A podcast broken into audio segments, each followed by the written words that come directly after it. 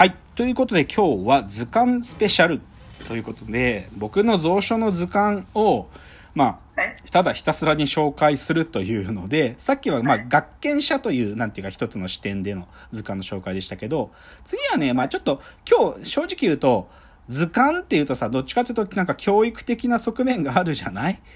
で、まあさっきのなぜの図鑑っていうのは、まあ、あの、多少はお子さんにおすすめできるものなんだけど、まあ今日ね、正直、お子さんにおすすめできるものは、こん次に紹介するこの一冊しかないです。そので、それが今日ちょっと唯一お子さん向けで紹介できるこれですね。はい。はい。はい。世界で一番美しい元素図鑑というですね、まあ、もうすごいグラフィカルに、要要は水平リーベ僕の船のあの元素を、もう本当に一個一個、もうじゃあ、硫黄だったら硫黄について、カリウムだったらカリウムについて、もうすごい綺麗な絵でね、あの、写真とイラストと、あと、まあ、説明で書いてくれているっていうので、これはね、非常におすすめ。あの、海外で売れたんだよね。これ、セオドア・グレイさんって方が作った本で、で、これはね、あの、確かね、アプリとかにもなってて、あの、そのまあグラフィックな表現だから、本当はこういう本じゃない形の方がもっと見れたりするんだけど、でも、やっぱりこう図鑑の形になってる方がまあ読みやすいっていうので、今日唯一お子さんにおすすめできるもの。まあこれね、僕友友達の子供とかにたまにプレゼントしたりしてるんで、あの、これはいいですよ。うん。これで、これでね、科学が好きになる人もいますから。で。そう。で、まあだ、でも今日これは唯一の子供に勧められるので、ここからは全く子供にお勧めできない、どうしてもやっぱり僕のね、蔵書を見返してみると、僕の思考性が反映されちゃってるっていうのを、ここからの紹介、図鑑、まあ図鑑と一部辞書っぽい本物も含めてだけど、ちょっと紹介しますね。じゃあ次、これはね、もう、もうね、僕これ見つけた時も嬉しくて仕方なかったんですけど、これです。ああ、すごい。世界名作映画絵コンテ図鑑というのがあります。ああ、すごい。うん。これね外国の、あの、フィオヌラ・ハリガンさんという方が書いた本で、まあ、それのまあ、日本語訳ですけど、まあ、スター・ウォーズからオールドボーイまで名シーンに学ぶストーリーボードの技術というんで、ね、要は絵コンテをまとめてあるんですよ。ウエストサイドストーリーだとか地獄の目視録だとかもういろいろ。風と共に。に去りぬ。もうそれの絵コンテがとにかくね、綺麗にね、まとまってんすよ。うん、これ大好きです、僕はこの絵が。もう、いつか自分が映画を撮る時のための教材としてもだしね、あの、素晴らしいんですね、これが。本当にやっ。ぱり、こんだけ集まると、あの、監督さんによって違います。違いますすね。違います。。ジブリのやつだけ結構何冊か持ってうるんですん、そうね。でもね、なんかやっぱり絵コンテっていうのもね、あ、やっぱり書き方もね、違うんだなってのもわかる。うん。この世界名作映画絵コンテ図鑑っていうのもね、大おすすめですね。でもちょっと高いんだよな、これ。けど。あ、そうなんうんです。5000円ぐらいする。ちょっと分厚いでかい本なんでね。図鑑価格でうんすね。、重いしかも。図鑑の一つの難点は重いんだよな、とにかく一個一個が。あ、そう、でもなんか、ずっしりが好きですけどね。そうね。うん、まあ、じっくり置いてみる。次これはね、もうこれ見つけた時も結構震えたけど、美大生図鑑っていうのがあります。これね、まあ、これね多分、皆さんが漫然と思ってた疑問を答えた本だと思うんだけど、なんかさ、よく、あの子美大出身なんだよね、とか、はいはいはい美大出身っていう謎の響きあるでしょ？わかります。と、とそうさび出身、そうあの、出身とか。そうそう。はだから、つまりは、美大って何って話なんだよね。美大生って何っていう、美大生というものの生態についてまとめた本で、まあそれは、まあ、キングオブ美大は東京芸大なわけだけど、じゃあそこれ以外に玉美やムサビや女子美やっていうのがどういうのがあって、じゃあ美大生たちはどういうファッションをしててとか、そういうことが事細かく書かれてるんですよ、イラストと一緒に。で、でも、ポイントは完全にこの本書いてる人、美大生いじってるよね。あ、そうなんうん。ですね。明らかに美大生をいじってるよ。なんか美大生、リスペクトっていうよりかは、美大生をいじってるんだよ、この本の中で。うん。だから、まあこれね、ぜひおすすめ。えっ、と、吉村博夢さんという方の本ですね。この方自身も美大の出身者らしいですけどね。で、これ美大生図鑑。これおすすめです。で、これはね、まあ図鑑とふついてないけど、でも僕の中ではもう図鑑の扱いですね。まあこれはもう人気だ作家っていうか、まあ能町みね子さんのですね、この雑誌の人格という本があります。雑誌の人格。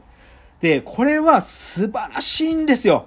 本当に、いろんな雑誌をね、ある意味擬人化して、もうカタログ化してるんです。例えばどういう雑誌があるかっていうと、じゃあ、小悪魔アゲハとかね、ギャル雑誌ですよね。とか、じゃあ、スパとか、まあ女性メディア系、フラウとかさ、あの、まあそ、まあ男のメンズノンノとか、もう日経ウーマンとか、もういろんな雑誌、ノンノとかさ、そういうい。ろんな雑誌を、これ実はもともとは連載だったんだけど、それを本にしたやつで、これね、むちゃ面白いのよ。要は、雑誌の人格って言ってるからさ、なんていうの、雑誌を読んでる読者っていうのがどういう奴らかっっていうことも織り込み済みの、なんていうかその雑誌がもし人だったらっていうような想定で、こう、こう雑誌っていうものの、ある種の、それぞれの雑誌ごとの、なんていうか、顔だよね。顔っつうのかな。なんか、そ、それを本当に能町さんの素晴らしい視線と、こう、文章で、本当面白いんです。これ2冊出てて、雑誌の人格、1, 冊目と2冊目っていうのも出てて、こっちはだからダヴィンチとかね、そういう、あの、婦人画法とか、ボーチェとかね。もう本当にいろんな雑誌のこと書いてるんで、超面白いです。これめっちゃおすすめ。もう逆言うと僕らの AI の開発のヒントにもなってますね。この雑誌の人格というのは。では面白いです。ちょっと図鑑ってついてないけど、でも僕の中ではもう図鑑と同じような位置づけです。で、次。これもまたいいんですけどね。これね、これもぜひ、腐らないイケメン図鑑って。腐らない？そう。イケメンの図鑑なんですよ。イケメンの図鑑というのを書いてある本で。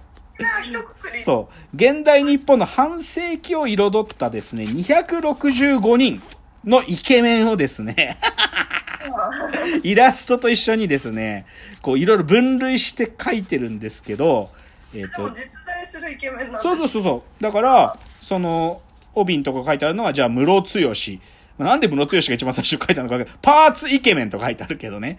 であ綾野剛、したったらずなカメレオンって書いてある。豊川悦司、全裸より白シャツがそそる。三浦智和、柴犬顔ももうすぐ古希。遠近法が通用しない、エータ。言いたい放題ですね佐々木蔵之介はね、顔面低脂肪とか。松山健一、こ妻小雪という盲点って。で、まあ、分類もいろいろ書いてあって、すっぽこ系、眼圧系、体育会筋肉系、アウトサイダー系、インテリ系、セクシー系、可愛い系、モデル系、正統派系って、まあ、これはもうこれ265人。で、シンプルにこれ帯にも書いてあるんだけど、褒めない、いじるって書いてある。イケメン愛ゼロで綴る超客観分析っていう。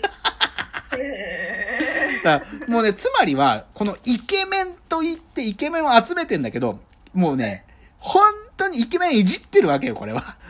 もうイケメンって存在を。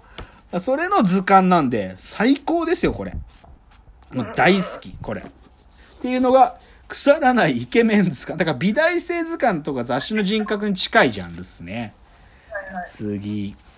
はいちょっとこれはね、図鑑というより、記書に、記書の文脈が強いんだけど、まあ僕が好きなね、あの、記書収集マニアの浜崎角さんが紹介してた本で、この、エロゴロ日本史年号という本があります。エロゴロ、要は、エロい語呂合わせをした日本史の年号の覚え方の本があるんですよ。これくだらなすぎてね、最高ですよ、これ。まあじゃあ例えば、僕らがじゃあいい国作ろう鎌倉幕府でね、いい国って思え、覚えるんだけど、全然違いますよ、この人の言うのは。えっ、とあ、そうですいい国につく覚え方は、日々君に、源頼朝に楽しもうと、征夷大将、ぐんと広げるモテ男って、征夷っていうのは生をなすと書く方の征夷、征夷大将、ぐんと広げるモテ男。これはでもなんでこういう、日々君にしてるんだと、源の頼朝が。っていう話なの。で、なんでそういう語呂にしてるかっていうと、1192年に後白河法皇が死ぬと、源頼朝は征夷大将軍に任命されたと。で、任命は12歳で後鳥羽天皇の名でなされたが、実権を握ってたのは関白の九条兼実であったと。で、これにより史上初めての武家が誕生したっていうんだけど、この、だけど、源頼朝は要は女ったらしだったから、めっちゃ君にしてたっていう。そういう話ですよ。っていうね、もう、むちゃくちゃでしょ？でも、もうこういうエロゴロ日本史がたくさん扱われてるんで、そう。で、これが日本史バージョンでしょ？日本史バージョン。なんだけど、はい。えっと、